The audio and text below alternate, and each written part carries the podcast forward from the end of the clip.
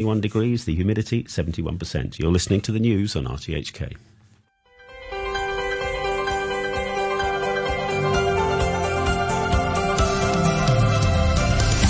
Good morning and welcome to Back Chat. I'm Andrew Work and your guest presenter today is Philip Wong. Good morning, Philip. Morning, Andrew. Hey, on today's Back Chat, we're talking about Hong Kong's status as an international finance hub. Earlier this week, the government hit out at Moody's decision to change the credit outlook of Hong Kong from stable to negative. It claims that Hong Kong's tight links with the mainland are a source of strength for the territory's long-term development, not a rating constraint. But ratings aside, the Future Investment Initiative Institute Summit is currently taking place here, the second international financial event held in Hong Kong within two weeks. Organizers say Hong Kong was chosen to host the event precisely because it's a global financial and investment hub that serves as a bridge to the mainland and the rest of Asia. And from high finance, we'll shift gears after 9:45 a.m. to talk Tay Tay. Why is Taylor Swift Time Magazine's Person of the Year? You like that, eh, Philip? Yeah. Let us know what you think. You can leave a message here on our Facebook page, email us at backchat at rthk.hk, or call us on 233-88266. Uh, we're going to welcome our guest to the show to talk about Hong Kong's status as an international financial center, starting with Ambassador Amir El Hanawi, a former senior diplomat with an international career spanning over 30 years, most notably as consul general to London and to Hong Kong, and as an ambassador to Slovakia.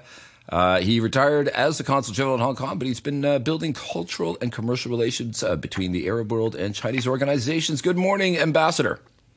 Good morning, sir, and uh, good morning to all your listeners in Hong Kong and beyond. Thank you very much. All right, good to have you on the show. Uh, you're going to be joined on the show today by Andy Kwan, who's a director for the ACE, ACE uh, Center for Business and Economic Research. Andy, good morning. Good morning. All right, Andy, I want to kick off with this uh, this uh, ratings uh, from Moody's, uh, and my first question is: Does it matter? I mean, I mean, Hong Kong issues debt kind of for fun. Mm-hmm. I mean, you know, we, our government mm-hmm. does not depend on debt for its spending. Uh, it has been deficit spending, uh, but it has such massive reserves that it can draw down for quite some time before it, you know, hits the bottom and has to start borrowing to survive. hopefully, we'll never get there. But I mean, why do these ratings matter? Uh, this rating matters in the sense that uh, you know there are many uh, companies in Hong Kong, firms in Hong Kong, they need to raise money. So whatever you uh, you get a downgrade, that will affect the cost of borrowing money. So cost is higher in that respect, but it also serves a warning. You have to do better. You have to perform better in order to uh, get back the confidence. I think there's a there's a minor issue but we still have to pay attention to it because the economy is not doing well. And also in terms of the uh, financial center status, we rank number four now behind Singapore. And there are many warning steps, but we are still like uh, doing uh, very good in other places, like uh, in terms of banking, uh, bond insurance, and uh, all kinds of things. And then also a renminbi offshore center. So we need to strengthen our our our our, our, our points, but we still have to look at the uh, drawbacks now and uh, also the weakening uh, the weakening part. What's your uh, opinion, though, um, Andy? Do you agree with the assessment that you know it's now negative? Uh, in terms of the economic outlook, yes. Uh, um, if you look at the direction of the economy, uh, I'm a little bit concerned with uh, the economic growth. Mm. Uh, as uh, you look at the internal consumption is uh, getting weaker and weaker because um, there are two uh, issues here, two factors here. One, you have to consider the weakening of the um, real estate market that affects the the wealth, local wealth. And the second point is many Hong Kongers go back to China to spend money. so uh, that harms the internal consumption. And also look at the export performance is uh, not good. So you have a, couple of factors that affect the performance of economy. And uh, in the in the next couple of sectors, we, we don't see uh, there's a turnaround there. So that's a little uh, a concern here. But the main thing is about the uh, fiscal reserves. Mm. And the amount of money we are going to spend in the future, we're talking about the Kau Yi Chau project and the north uh, north part of uh, new territories.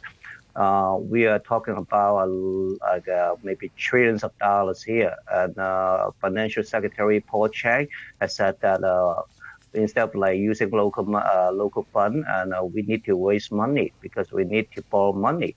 But that uh, really reveals that uh, because of our weakening uh, fiscal reserve, uh, that that that's the reason why we have to borrow money. But we do have a, a link system we have to concern with. If uh, we lose too much local reserves, and that will harm the stability of the link rate, uh, the link system. So uh, combined with all the things I've just said, uh, that is a warning, but uh, it's not alarming uh, to the extent that we should be really have to like uh, jump into jump into jump into the ocean. But uh, I think we still have to we still have many things to do. But uh, the external conditions are not good too. We are facing like uh, very high interest rate and weakening of the global economy. So uh, we still do have uh, we still have to do the best we can do and uh, look for um, maybe like uh, when the Chinese economy turn around and uh, we can uh, borrow that uh, uh, positive factor. And also we do we have to do our job. We have to think uh, hard to strengthen our economy in terms of externally and internally. Uh, Ambassador Hanawi, when you were representing the Egyptian government to to uh, to London or here in Hong Kong, um, uh, would there be ratings? Uh, would the ratings agencies make pronouncements about the Egyptian economy that you were expected to make comment on or respond to? I mean, how important are they uh, to people that are in government trying to figure out, you know, how they should respond? Um, as um, if, if if you don't look at it from the economic perspective, because you have to go back and um, um, examine the whole sort of economic system that we've been, um, all of us have got to go through as countries or or individuals. And um, Moody is um, is actually, I think, currently just a, a company. Uh, yet this index um, seems to come out at certain times. So, from a, a cynical political, um, as a as a as a, a diplomat, or, uh, uh, we we used to look at the timing of, of these recommendations and why they were done. Um, yes, the international sort of economic picture is not doing very well. It's not looking very bright for two, uh, 2024. Everyone is doing as, as, as hard, I mean, the, their best to, to deal with all these circumstances that we, um, I mean, we don't have to go into those details. Um, but, but yeah, the timing of the, um, of the announcement and also tying it to China. Um, I'm not trying to go into conspiracies or, or uh, yes, it is based on on sound uh, uh, analytical data. Um, yet um, we were expected also to answer. We are, we're not doing very well according to Moody as well. I mean, Egypt. I don't represent Egypt, uh, Yeah, yeah, the government anymore. So I'm only Yeah. trying to get. Uh, Just getting a little historical perspective. Yeah, I mean, like you know, back in the back in the day, you know, Well- when you when you were as anybody, be like, would would you get asked and like, would governments just kind of look at this and be like, yeah, okay, whatever, you guys, you have your moment. It's a twenty four hour news cycle, no big deal, or would you like, you know, or was it was it something that you would take on very seriously? Well, we take it on very seriously because it really affected. I mean, especially in, in emerging economies, as they call them, or, or, or, or non uh, underdeveloped economies. Yeah, you, you were always struggling to, to catch up, and uh, and when something like this comes out, and no, we don't have we didn't have the same resources as Hong Kong would have. So you had to rely on a lot of borrowing, and uh, and it's not just the Moody index. Then with with the fact the the, the IMF and would affect other loans from uh, from the World Bank and, and, and bilateral loans. So yes, it, we took it very seriously, and you, you had to adjust in ways that sometimes did not uh, take into consideration uh, internal social pressure. I mean, does it really affect investor confidence that much? Because you mentioned like Moody is is like a you know really a just a business, a company, and you know when they do something like this, for example, like if they say oh it's from stable to negative, I mean I guess short term it does affect somewhat, but what about the long term? Then does it also you know affect it as well? It's probably an indicator for longer term uh, symptoms of the economy. I personally, from my, my own perspective, I'm not an economist. I believe that it does affect the mood, from Moody, um, and and and well, it didn't stop the the the, the FII of of coming to Hong Kong or the government of Hong Kong has been working tirelessly to, to try to engage with the Middle East uh, or parts of the Middle East that have accumulated wealth to, to, to look for options where they can diversify the economy and they cannot uh, they don't have to um, fall sort of under a lot of pressure from uh, the U.S. China relations and and and um, the, the kind of uh, economic sort of uh, tension that you would have. Oh. So, so it didn't stop the Saudis who are trailblazing uh, through uh, what's going on, regardless of even what the region is experiencing. The region of the Middle East is quite uh, hot at the moment. Uh, but yet they are just focusing on what they want to do with the with the future, regardless of, of any indicators perfect opportunity to pivot to uh, the Future Investment Initiative Institute Summit. So you have this summit going on right now in Hong Kong, and it's it's primarily uh, bridges between the Middle East, or as some of my friends like to call it, West Asia, uh, and uh, and this part of the world. Um, you know, when you were at the, I, trust you've been at the conference for the past couple of days. Uh, I was uh, briefly yesterday, and I was at the gala dinner of the Asia Society, invited by Ronnie Chan, who's Actually, he's oh, we traveled. love Ronnie. Yeah, he's traveled. yeah, we love Ronnie. I mean, you, Ronnie. you, know, Ronnie's doing. A, uh, he's a very curious, and what he's doing is building that layer that did not exist much between. And I re- thank you for calling it West Asia because the Middle East is a term that the West, from the West, were categorizing how far east you were. Yeah. And um, and uh, yeah, he's he's gone to Saudi Arabia, and he's gone in a, in a different uh, sort of apart from all the government work that that has been done.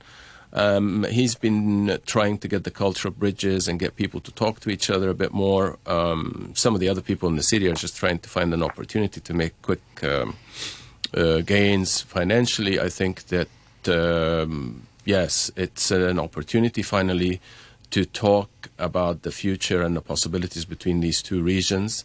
Um, more high officials from Saudi Arabia have attended this than I think in the past, I don't know, 20, 30 years in Hong Kong. So these are good signs from what the government has been doing since uh, uh, the, the CE's, uh, John Lee's visit in, in February. And uh, it all kicked off pretty much with the um, Arab China summit that was held in Saudi Arabia back in November last year.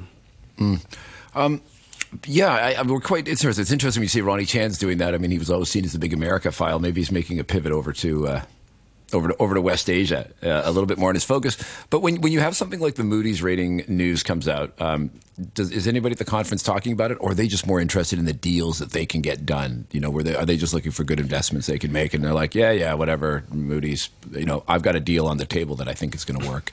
Well, the, the, there's a lot of love going around. Um, yeah, you know, from from from Hong Kong towards that part of the world, which was not normally uh, an area of interest in the past. Mm-hmm. Um, the the Arab world is very um, geopolitically influenced in how they make decisions. They also are very personal, um, like the Chinese. They need to get used to the people or where they invest and where they will have reserves uh, moved. Uh, traditionally, they did this to the West and now it's it's a relationship that is uh, that needs to grow and i think that everyone is interested in finding out how far we can go uh, with this uh, relationship. So I do not, I didn't feel that that Moody. Um, I think a lot of people like myself were questioning the timing of it. And uh, Andy, you know, I just want to get back mm-hmm. to you on this. You know, the FII are having this summit now, and I think I believe a few weeks or was a few months uh, back there was another financial summit. You know, how important is it mm. to have the summits in Hong Kong? Is, is is it in a way to let the world know that you know Hong Kong is still like a financial hub? Uh, it's a good marketing strategy. Also, uh, it tells people that uh, Hong is still alive and well in that respect. But uh, we we we do see the uh, what the government is doing right now, try to have a tighter relationship with Middle East countries, mm-hmm. and uh, we all know that uh, some some countries they are very rich, and they, they also want to explore uh, certain uh, outside opportunities, okay, such as in Asia. Uh, I think it's a good way, and also due to the geopolitical tension here, and Hong has to find a, find a new avenue, okay, of finding a new gold mine okay, to dig. So uh, uh, Saudi Arabia or the Middle East countries are, are the correct target there. And if we are able to establish a good relationship with them, and uh, if they have more uh, listing, so-called the we lost last one, okay, the, the oil company that uh, they decide not to list in Hong Kong, but uh, there are many other countries there. So uh, we we can attract their capital since they are wealthy countries, and uh, also we need to explore more things in Asia.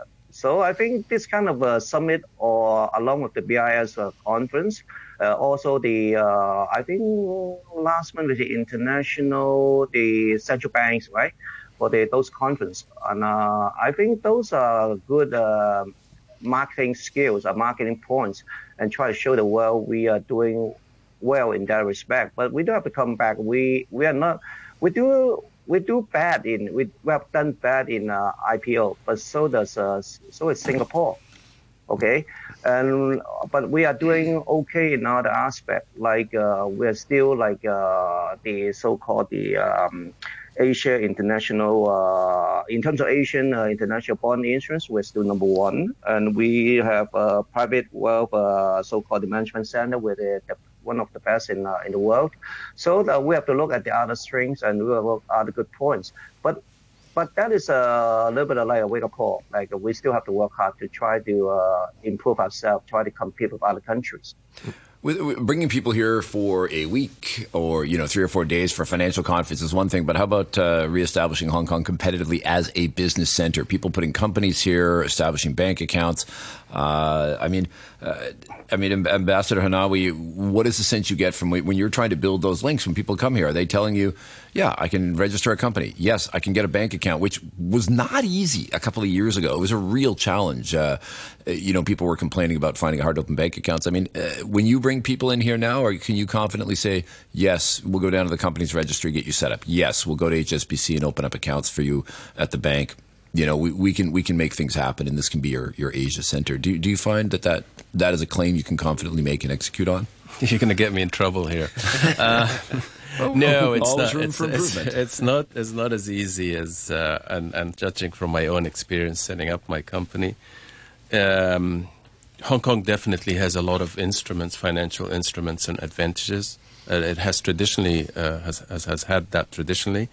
Um, it's up to a lot of competition. Uh, talking about IPOs, um, Saudi Arabia is being very aggressively promoting IPOing in Saudi Arabia. They are working on infrastructure in their country. A lot of its money is being, or 2030 uh, plan uh, by His Royal Highness, the uh, Mohammed bin Salman, known as MBS, um, mm. is, is to try to repatriate the money. Mm. so is the UAE. So uh, Hong Kong has got its, its work cut out for it. Mm-hmm. Um, now, the um, accumulated wealth in some countries of the so-called Middle East, which is a political term, is um, is a gold mine. Mm-hmm. But that gold mine uh, is trying to be uh, dug by everyone in the world, not just Hong Kong. Mm-hmm. So Hong Kong uh, businessmen need to understand that, that there are a lot of other people in line. I mean, Saudi Arabia is really like the biggest game in town at the moment. Mm-hmm. So, and Arabs are extremely uh, generous and courteous. But um, uh, uh, Arab hospitality should not be confused with uh, with doing business. Uh, the Gulf Arabs are extremely shrewd business people. So, is there a frequency of people comfortably moving their money from Switzerland or or even America, even even in deteriorating sort of uh, geopolitical interests between America and some Gulf countries, or difficulty in, in, in, royals going in with their entourage, which is easier in other countries. Mm. It is still, I'm still finding it. Um, it's happening, but it's it's still uh, slow. Yeah. So in other words, there's still room for improvement, I guess. But I, I, I want to ask about you know um, uh, Middle East investments in Hong Kong. I mean, right now, because I, I don't know much about it. Right now in Hong Kong, do you see a lot of investments in Hong Kong coming from uh, the Middle East? I, I I think that probably the best formula is to have joint interests. Uh, when you when you visit the Middle East, and then that will encourage them to double list uh, where then the two two cultures which have not uh, really engaged or exchanged much in the past uh, can feel a bit more comfortable because both both regions are under um, increasing pressure from the West uh, and its financial institutions. Uh, because that's what the one that was cashing in on all these reserves in the Middle East. So you have to understand if that money starts moving here, uh, that will make someone else um, not not not very happy. So Mm. so you have to handle all of these, and, and at the same time, it's all a matter of trust uh, and uh, and um, and weighing your your the cost of of moving your reserves and what what do you do and how you move it. So the FII is a, a non-governmental institute that was uh, that that is head by the uh, head of the uh, uh, Saudi sovereign fund.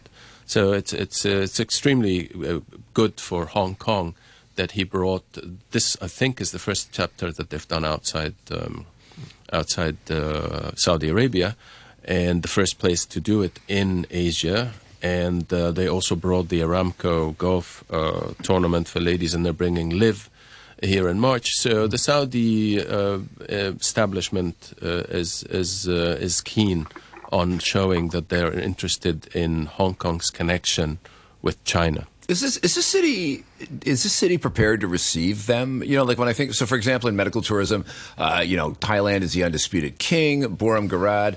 And all this, and, and you know they did it right in that they have a whole hospital wing that is devoted. That has that is the food is all halal. They have morning pray, they have prayers five times a day. I mean, if you are from one of these countries, and especially if you are very uh, very devout in your religion, you can feel comfortable going to Bumrungrad Hospital for medical tourism because you know they've done it for you. But I mean, if they come to Hong Kong, are they going to for the whether it's a golf tournament or are they going to be able to find halal restaurants that are you know at a level they want to be at, not some back alley place that one guy runs? I mean, like like proper restaurants and nice places to stay that they're going to feel comfortable in.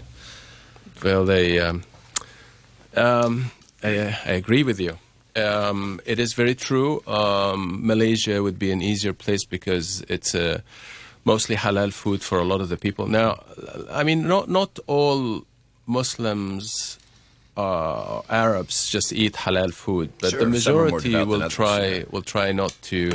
And, and and pork is a, is really a, a huge problem. So if you do not understand the language and if you do not understand the menu, Mm-hmm. um, I find that transport uh, taxis mostly do not speak English. Uh, uh, so so yes, if you were coming from that part of the world and you were used to be treated in an uh, in a certain way in Asia, uh, in the Philippines and in Thailand or Malaysia.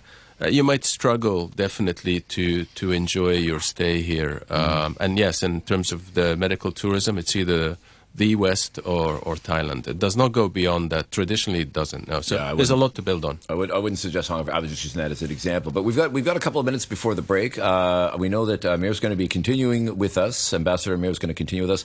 Uh, Andy Kwan, you've got a couple of minutes uh, before you go. Uh, actually, how long do you have? You have one minute. If you can give me a one minute hit on what do you think Hong Kong could do uh, that would work to improve its ratings. Let's close on that. I think uh, this is a difficult year in terms of IPO fundraising, but we still need to uh, work hard to attract more companies to come to Hong Kong to do IPO.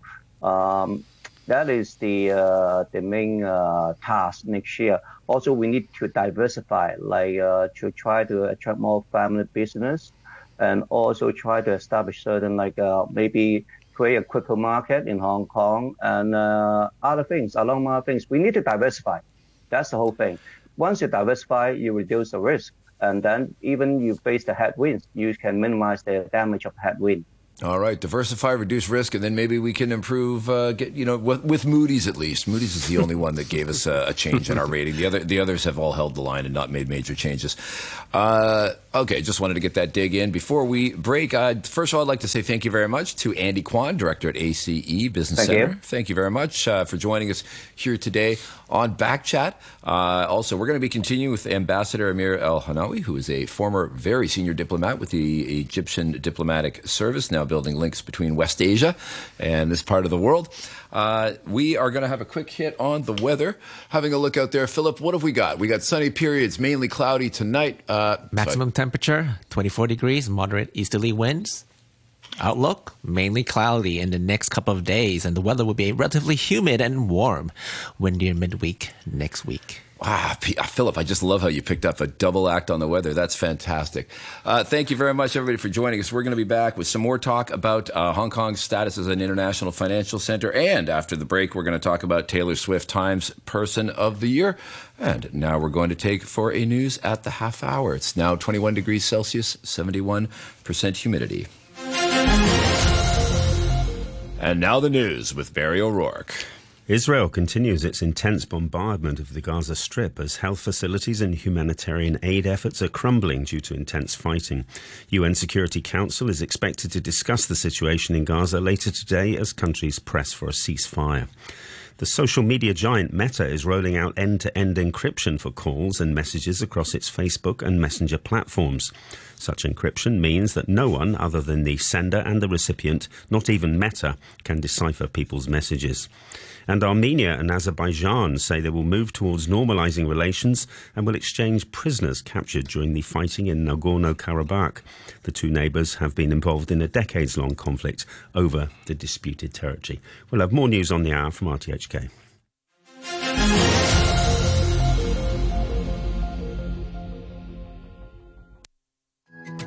Employer Charter 2024 of the Labour Department is now open for enrolment. It aims at encouraging employers, irrespective of the scale of their companies, to adopt family-friendly employment practices and flexible work arrangements, which lead to win-win situations for employers and employees. The enrolment will end on March 31st, 2024. For details, please visit the website at gec.labour.gov.hk. People who are patriotic and have an affection for Hong Kong and who are capable and aspire to serve can make our community better. The District Council ordinary election is just two days away. Remember to bring your identity card and choose your preferred candidate. Let's build a better community together. Cast your vote at DC election for a better community. Remember to vote.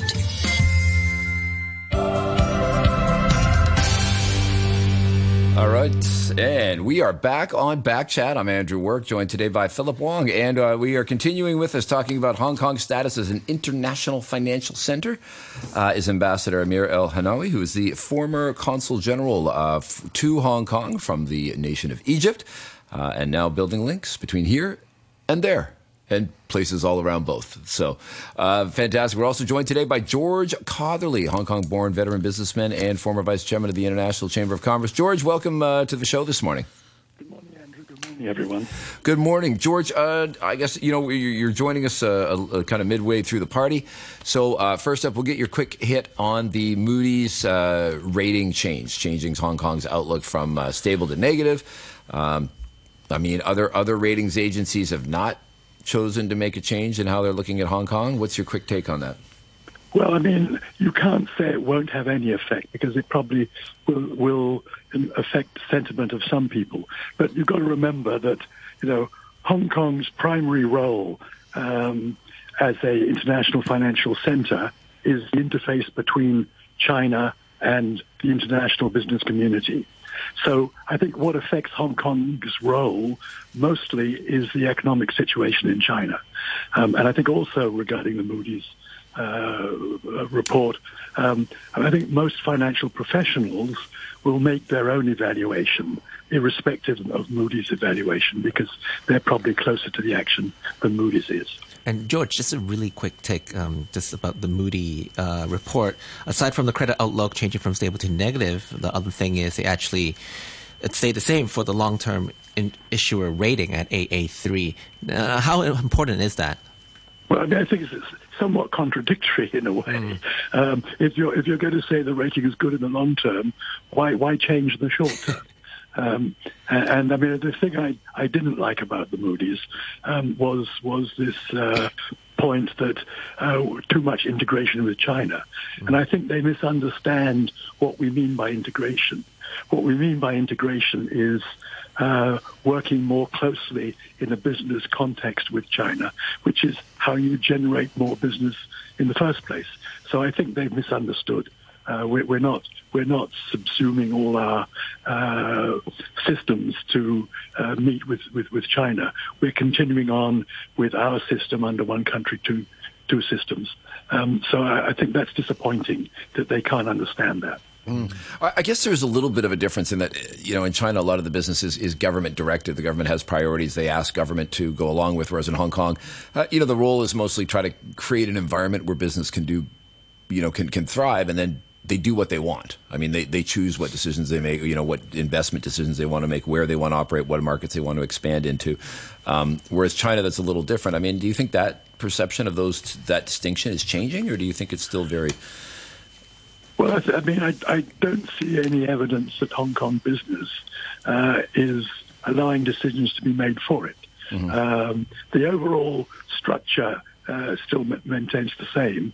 Um, I think, of course, uh, governments from time to time do like to try and pick winner segments. Mm. Um, and uh, they're not necessarily the best people to do that. China does certainly do that. Um, but within within that framework, you as a businessman uh, can still run your business based on how you see fit and, and how you think it will prosper by decisions you make. Yeah. Um, Ambassador uh, Hanawi, is there when people come here, do they have a clear distinction between okay, this is how Hong Kong works and that's how China works, and you know we're interested in doing business in China, we're interested in doing business in Hong Kong, but they're two different things. Is is that, or are they, or do they tend to see Hong Kong and China as you know one and the same? What what is the perception of them as as distinct business environments?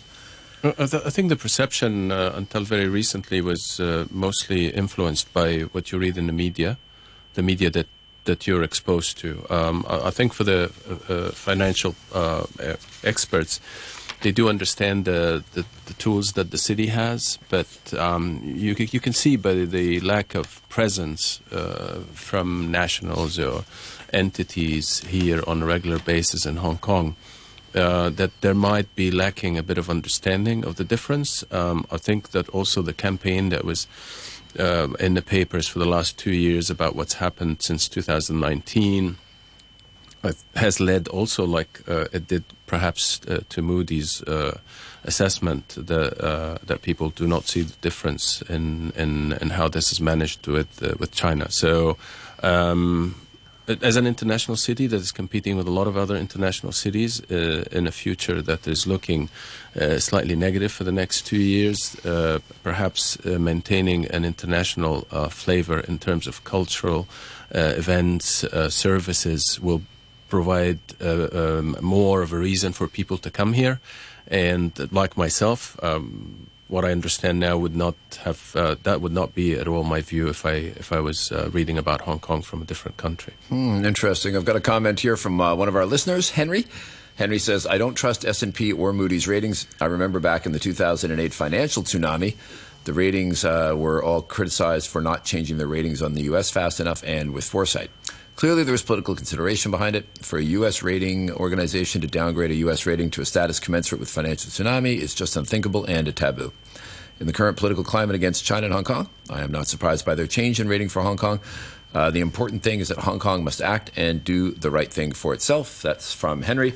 Uh, he makes a good point. 2008, when they got it so wrong, I used to say, you know, where the, where the ratings were moody and the standards were poor. Um, you know, they really they really blew it, and yet we still we still hang on their every word. Um, you know, even even going forward, even though they made such a disastrous call on on things like CDOs and CDSs in 2008. Um, do you guys think a lot of the financial community takes those ratings with a grain of salt now? After you know, I mean, it, yeah, it's 15 years on, but still, Henry remembers 2008, and so do yeah. I. Um, I would think I, I, would I would think that certainly financial professionals uh, will be quite objective about uh, the value of those ratings. Um, so they have plenty of, of, of, information on what the situation is on the ground. So I think they will discount uh, those ratings um, if they uh, don't com- com- you know, comply with their view of the situation. Yeah, Ambassador. AI. I think AI is going to change all of that. You'll have. I mean, why should we continue to have the same? As you said, it's uh, they, have proven. Of course, they're, they're not. They, they shouldn't uh, guessed, guessed everything correctly, but yes, it could be politically motivated. I will take your rating. At, I mean, if I was an Egyptian government, I would take your ratings anytime compared to what they have about the Egyptian prospect uh, uh, economy.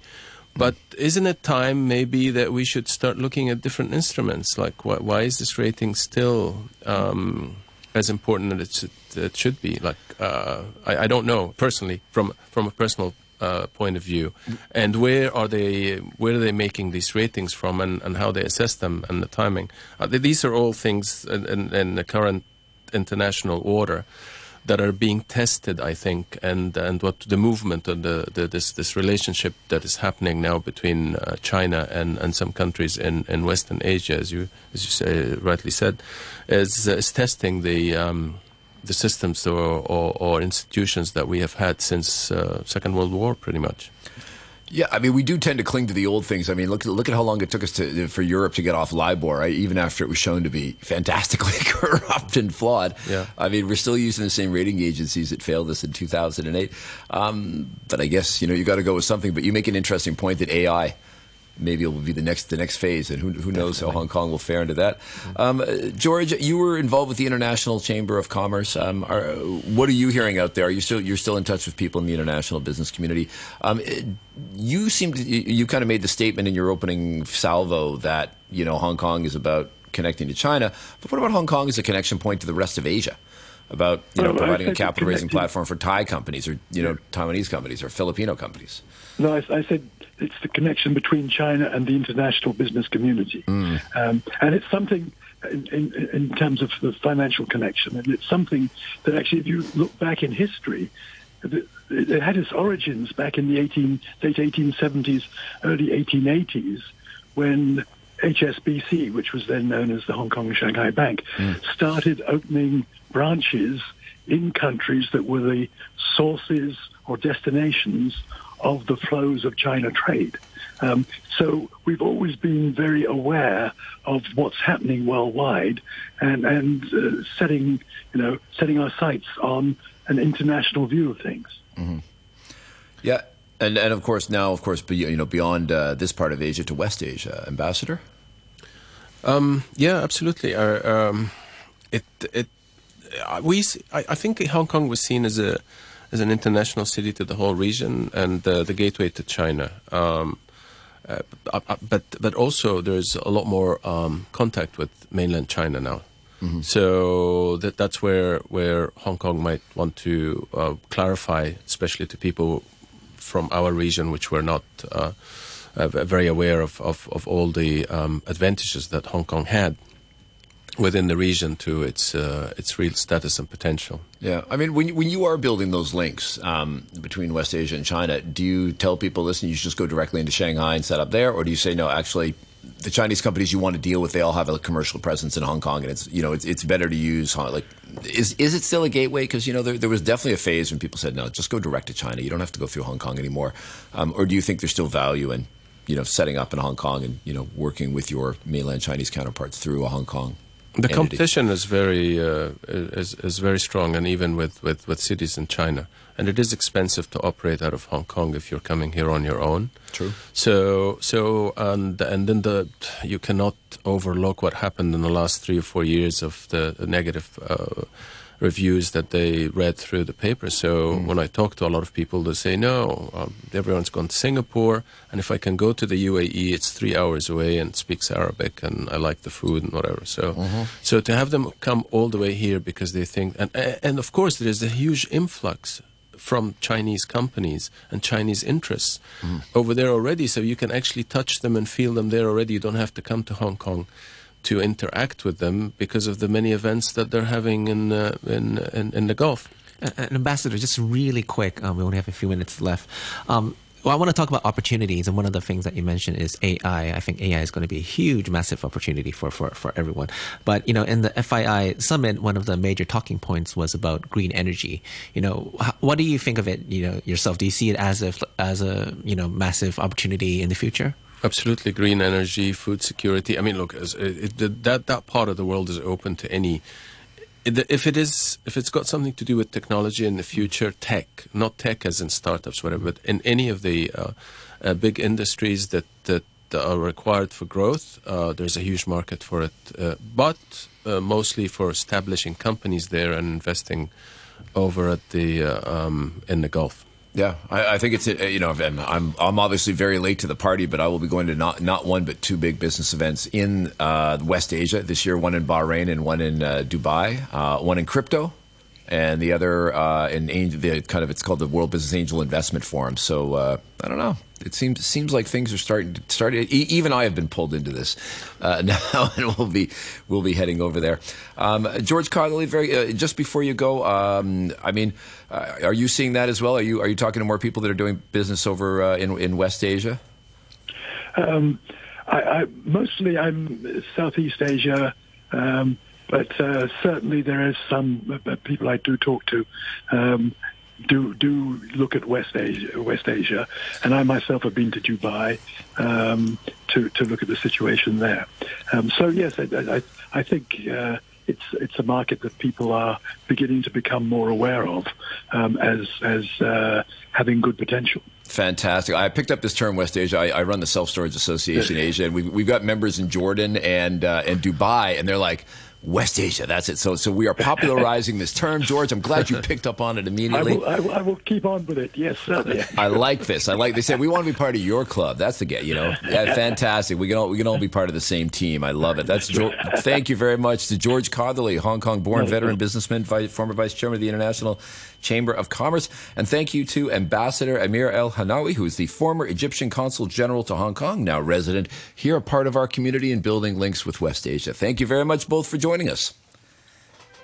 You're listening to Backchat. Call us on 233 88 266 and have your say. All right, we're, we're back on back, back chat, and we are getting a. Uh, we're really stretching uh, the the limits of our, our ability to deal with different topics today because we are going straight from Hong Kong's financial rating and its status as an international uh, uh, an international uh, financial center, Philip, right into Taylor Swift. Are you ready for this? To Tay Tay, as you call To her. Tay Tay. Let's change gears. Here we go. Elizabeth Kerr is a film critic and arts and culture commentator. Uh, Elizabeth, thank you so much for joining us today. Welcome to the show. Problem. Not a problem. Okay, um, the big shock. I mean, yeah, she's having a great year. Sure, she's a huge megastar, but uh, put up against the likes of uh, Vladimir Putin. And I, I think I should probably let listeners know that Times Person of the Year, uh, which is why we're talking about this, is Times Person of the Year is not necessarily a good person. It is somebody who's had the most impact on world events. So in the past, it's been people like Hitler, Gandhi. Uh, last year, I think, was Zelensky. The year before was Elon Musk's. Why have we got Taylor Swift this year when, you know, you could have argued for others? That's a good question. And I wish I had a really witty, wonderful answer for you. Do you, okay, Uh, so but I don't. do you, Um, do you my agree? is- Did, did time did time hit the mark, or they kind of lost the plot? Well, considering that the point of the person of the year has never been to, uh, yeah, as you pointed out, it's never been to be a, a good person necessarily. It's to be somebody who made news or, you know, shifted events or quote unquote changed the world for whatever reason or however you consider change. Um, so I guess you know, in that way, I guess she's a a fine choice. I mean, this year, I guess, considering the tour and considering the how well the movie of the tour is doing, uh, you could say that you know all roads have led here kind of thing her entire career to this point has come to this. So this is kind of like the capper year so far. So it's it's as good a year as any to pick her. Um as a, as an artist to pick she's probably the right a better choice than somebody like who also has a, a concert movie in theaters right now beyonce. Yep.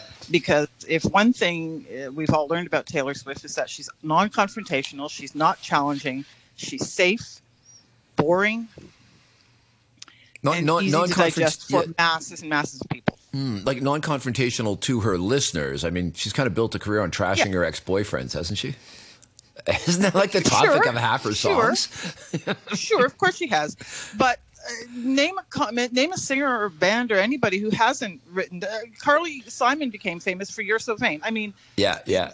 coming at her for that is in very typical kind of male white male dominated media oh let's go after her because she's trashing white men Uh, sit down just take it just be quiet mick jagger did it it was fine just leave her alone that's not you know the the content of her music isn't necessarily um, a, a big enough defining moment. Safe in the sense that that's exactly it. She sings about her broken heart. Um, uh, her her mildly broken heart, her really broken heart, uh, her new boyfriend, her old boyfriend, and maybe um, some pretty landscapes. She's not challenging. Mm. And at this point in time, when you've got war in the Middle East, you've got war in Ukraine, you've got Elon Musk doing whatever it is he's doing, you've got insulting you know, his advertisers. oh, there you go. You're welcome. But he is. You've he got is, rampant, rampant billionaires. You know, being more billionary than ever at a time when the economy everywhere in the world is sputtering.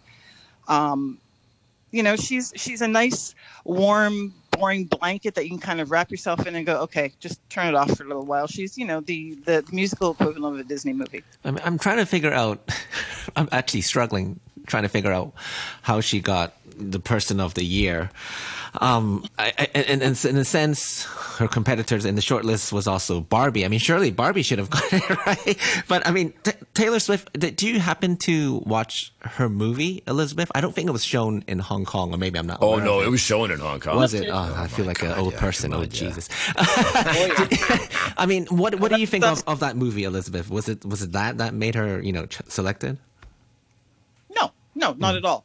Um, the movie was as concert films go. I mean, it was fine. It was long. Mm. Um, if you're new to Taylor Swift, you're not going to figure out why she's such a big deal by watching that movie because listening to her songs back to back to back to back, they're all kind of the same. Um, I, I, knew maybe half of no, I actually knew three of them. Um, kind of recognized a, a few others, but in the end, they all kind of blended together. And it, as a film, it certainly wasn't, you know, a cutting edge uh, a revolutionary kind of, you know, for the form of the concert film. It wasn't The Last Waltz. It mm. wasn't Stop Making Sense.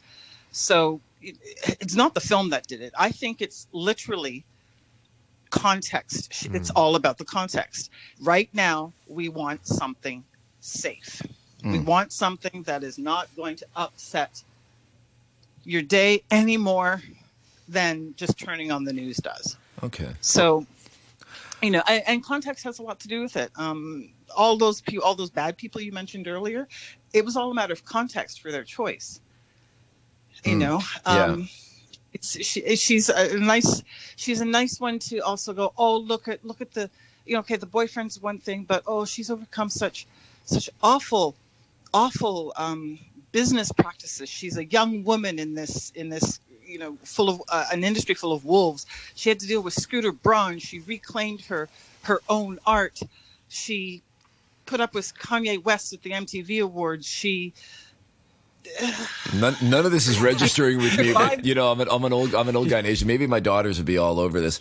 I, am gonna, you know, I'm, I'm, going to the Time article, um, and I'm gonna like, you know, give some of their things that sound a little more uh, you know, a little more. So, of course, they talk about the movie. One of the things that they talk about, and, and you kind of touched on it, reclaimed her art. She, when she did the movie, she didn't go through the movie studios or the streamers, uh, like your Netflix types. She she did her she did her own deal with AMC, the movie cinema, uh, the movie cinema company, and uh, apparently this was you know considered quite groundbreaking uh, in terms of you know, changing the way the relationship and, and, not having to go through the intermediaries. They cite there are at least 10 college classes devoted to her, including one at Harvard. Okay. Uh, mm-hmm. c- comparing Swift's work to the had class dedicated to her. It's not a big deal. Yeah, tr- uh, time for me to get a class dedicated to me. That's what we need. The study, the, the study of Andrew Work on Backchat. That's what we're talking about. Um, you know, there's claims that she she has transformed the viewership of the Kansas City Chiefs football team by dating one of the players. I mean, these are things that maybe people in Asia find a little a little remote American football, but you know, there it is. Um, yeah, but by the same token, I read an interesting piece a couple weeks ago. Um, one of the United States' arguably most um, accomplished gymnasts of all time. Uh, what's her name? L- tiny little thing.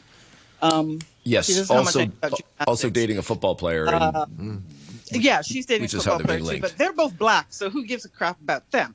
This is this is something that Time is never going to to work into their story about the person of the year. There's a race issue. There's a race element involved with Taylor Swift. Mm. Um, she is the picture of the nice white blonde girl if she called the police ever, she'd be a Karen. And you know, Yeah. Okay. she's so she's she's she's got this kind of speaking of back chat she's got this backlash on her side and she's riding that wave of uh, a regression to conservatism in the states especially in the states um, this kind of pushback on women's rights she never says anything about politics she is uh, very manipulative and extremely const- not constructed, calculating in what she says to the media and what she doesn't say to the media, and how coy she. She's always the victim. Like no matter what happens, right or wrong, somehow she's the victim in all of these these industry stories, and you're like, oh, I don't know about that because A, B, and C. Uh, she's just she's a master manipulator, and she's she's playing the media like a fiddle, like a guitar, Which is not easy Rather. now. I mean, like, cr- uh, which is not no, which is And not easy. It's easy to make a misstep. yeah, I don't begrudge her any of this. I mean, she's that age where she's been able to sit back and watch all of this history unfold and go, okay, well, that's what Madonna did wrong, and that's what Joan Jett did wrong, and that's what Aretha Franklin did wrong. And oh, as Aretha would say, greatest diss, lovely gowns, lovely gowns. Um, that, that was Aretha uh, Franklin's comment a few years ago about Taylor Swift. Lovely gowns, lovely gowns. Um, okay. Ooh. Oh, Aretha, master of shade.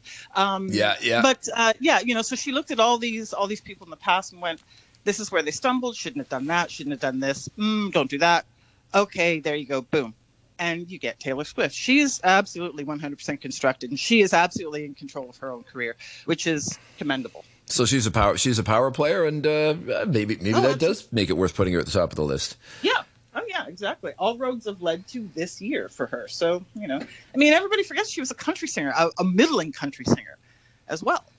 You know, a long time ago, and then she realized at some point, oh, oh this isn't going to really work with the brand I'm creating. So let's get away from country music. Too many guns, too many pickup trucks. You know, too much homophobia and racism. So I'll go over here. And it was a winning play by all measures. So you so, Absolutely. So she's she's the master of this. Um, uh, you know, culturally relevant, I guess is the term. Uh, but the choice is made by Time Magazine, and is Time Magazine culturally relevant? I think probably for a lot of people, this is the one time a year that people are aware of their existence. My kids know Taylor Swift. You know, if I bring up this topic, they're going to be like, what is Time Magazine, anyways? Like, what is that? Like, I, I mean, are they, do you think there's a certain measure of them trying to ride her wave up and, and get themselves, you know, every, every year this is their one chance to, to have some relevance? One hundred percent. Time. I mean, I think at the time when I was a child, maybe I looked at the pictures. Um, I remember when it was Time Life. Let's not forget. And who? What happened to Life magazine? Oh, right. Yeah, I think they made a movie about that once a few years back. Time is extreme. Time. Uh, Sports Illustrated, Rolling Stone, regardless of what Jan Wenner or whatever his name would like to think, these are these are dinosaurs of of a different media landscape, and um, you know, Time doesn't even pretend to be a news magazine anymore. It, uh, it reports news that its advertisers would rather it report rather than the actual news. Um, have you read Time for News recently? do, do you know even know where to get it? I mean, Do have I- a I- website? I don't know. You know, this is the thing, and yeah, they're absolutely trying to uh, to to raise their own profile on uh, on hers. Yeah. for sure. Yeah. Elizabeth, I'm gonna, you know, rely on you and ask you for advice. What will it take for me to be next year's time of the uh, Times Person of the Year? Yeah, how do we get on that list? How do you get on that list? That's right. Um, let me see here. Um, well, let's see here. Date Rihanna, drag her away from her current uh, partner and children, somehow get onto the board of directors of her massive media empire, uh, sorry, makeup empire, and uh, and then say something really stupid and anti-Semitic on Twitter or whatever it was called. so you so you can And- trend, yeah. Some some tour that goes with with making up for it. Just Um, give that me a will at least second. get you in the spotlight for a little while. yeah. Date Rihanna. And then ride a, ride, ride a rocket to Mars with Bezos or whatever. That that just might do it. And it's too bad this is radio because if this was live or, or TV or streaming, people could see that Philip has got the looks. He could do it too. I mean, you know, date Rihanna, not a not a problem for this handsome man. um, Well, absolutely. okay, yeah, get in line, buddy. There's a long line for, Oh, for yeah. dating. Male, Uh, female, other, everything. So yeah, I kept in that line. All right, uh, really dynamic finish to the show today with Elizabeth Kerr, film critic, arts and culture commentator. Thank you so much, uh, Elizabeth. It was an absolute joy. Um, I hope we get to do it again soon sometime. Uh, thank you for being on with us today. Uh, we're going to be back on Backchat on Monday with Jim Gould and Mike Rowse. Uh, I'm Andrew Work, and I will be here. I'll be doing uh, Money Talk on Mondays. So you can tune in at 8 and stay with us all the way through to 10 o'clock on RTHK Radio 3. Philip Wong, thank you for joining today. Thank you to producer Raphael Leblet and our sound engineer, James Lung. This is Backchat.